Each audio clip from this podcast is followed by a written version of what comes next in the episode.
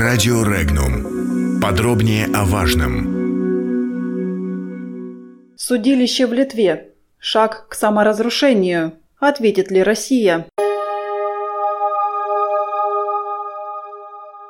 Вильнюсский окружной суд 27 марта вынес приговоры по делу о событиях 13 января 1991 года в Вильнюсе. Все 65 заочно обвиняемых осуждены на сроки от 10 до 14 лет тюремного заключения. Еще два гражданина России – калининградец Юрий Мель и житель Вильнюса Геннадий Иванов – единственные, кто очно присутствовали на процессе, а в заключении провели почти пять лет в нарушение всех международных норм и сроков задержания до вынесения приговора. Юрий Мель суммарно осужден на 7 лет, Геннадий Иванов – на 4 года тюремного заключения. В этот срок входит время, уже проведенное в тюрьме. Подробности. В Литве события 13 января 1991 года официально трактуются как агрессия против независимой Литвы. Считается, что все погибшие от рук псковских десантников. Любые попытки разобраться в том деле, например, почему часть гражданских погибли от пуль, выпущенных из дореволюционных винтовок Мосина, которых не могло быть на вооружении у солдат, караются законом как отрицание советской агрессии, за что грозит уголовное наказание и лишение свободы. Также отметим, что в Литве несколько лет назад впервые был публично оспорен ход событий 13 января. Во время прямого эфира местной радиостанции литовский политик Альгидрас Палецкис заявил, что в событиях тех дней больше неясностей, чем ясного, а некоторые свидетели тех событий в различных, в том числе и открытых, источниках утверждают, что жертвы среди гражданских лиц случились из-за провокаций активистов движения за независимость Литвы, то есть самих литовцев. Выясняется, что, возможно, свои стреляли в своих. За эту фразу Полецкис был осужден по статье «Отрицание советской агрессии». Он стал первым осужденным по этой статье. О том, что военные не стреляли по гражданским, а автоматы были заряжены холостыми патронами, утверждал и командовавший операцией в Вильнюсе генерал Усхопчик. Согласно распространенной в Литве версии, войска советской армии в январе 1991 года пытались захватить власть в провозгласившей независимость от СССР республике. То, что литовская сторона в те годы тщательно планировала провокации, публично неоднократно подтверждал и на тот момент самопровозглашенный министр обороны Литвы Аудрюс Бюткевичус. Напомним, полковник запаса Юрий Мель, страдающий тяжелой формой диабета, был задержан 12 марта 2014 года на литовском погранпереходе при возвращении в Россию – Калининградца обвиняют в том, что он, в ту пору 22-летний лейтенант, участвовал в штурме Вильнюсской телебашни 13 января 1991 года. Президент Литвы Даля Грибаускайте положительно оценивает оглашение приговора в деле о событиях 13 января 1991 года в Вильнюсе. Процесс она называет очной ставкой с правосудием. Момент правосудия неимоверно важен. Мы все его ждали многие годы, особенно родные жертв 13 января. Это дело – очная ставка с правосудием, заявила Грибаускайте, добавив, что Россия все это время якобы мешала процессу, но справедливость в итоге восторжествовала.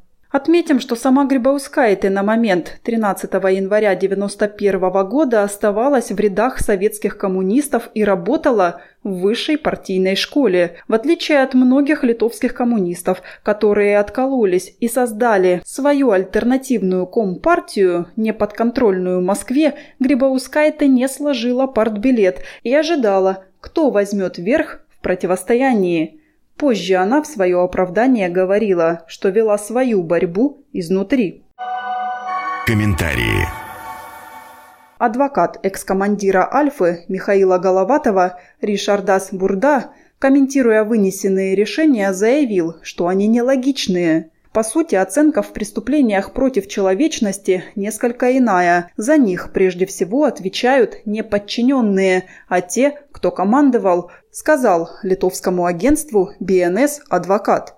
Маршал Язов получил меньше, чем его подчиненный, отметил он.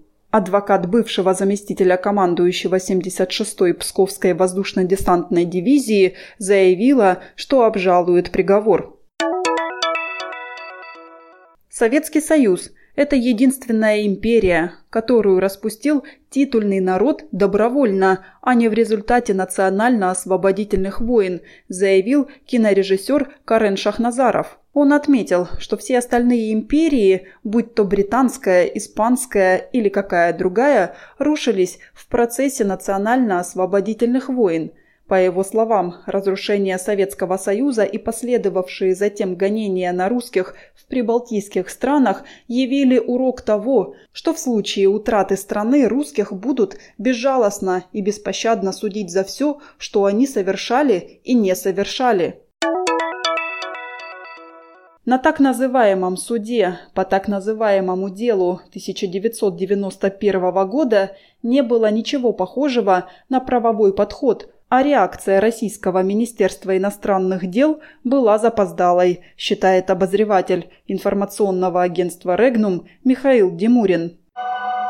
Комментарии. Политикам свойственно забывать, что помимо политической целесообразности существует профессиональная порядочность. В данном случае правовая, следственная, судебная порядочность. Мы такой период в нашей истории проходили и знаем, как это бывает – каким последствиям ведет. Эти последствия будут разрушительными для самого источника беспредела. Итак, так называемый суд в Литве по так называемому делу о событиях 13 января 1991 года в Вильнюсе – это обман. Ничего близко похожего на правовой подход, на юридическую порядочность в этом судилище нет. Мы уже знаем, ни для кого из литовских преследователей российских граждан их противоправные действия не пройдут безнаказанно. Соответствующие дела уже возбуждены Следственным комитетом России. Но не это главное. Главное то, что этим судилищем нынешний литовский режим показывает здравомыслящим литовцам, до чего доводит тропа ненависти. Она доводит до идиотизма.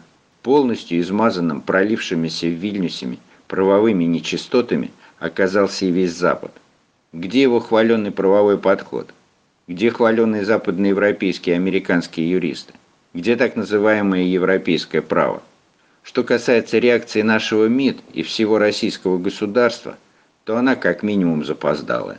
Это дело раскручивалось долгие годы. Остановить его на финальной стадии, конечно, было сложно, но на начальном этапе такая возможность была, если бы Россия была готова действовать напористо и жестко. Надеюсь, что сейчас наша реакция не ограничится политическими заявлениями и естественной в таких обстоятельствах правовой помощью незаконно осужденным. Нужен сильный ход, который продемонстрирует, что российское государство действительно всеми средствами защищает и своих граждан, и себя. Ведь все осужденные, напомню, преследуются за действия, совершенные ими на военной и государственной службе. Подробности читайте на сайте Regnum.ru.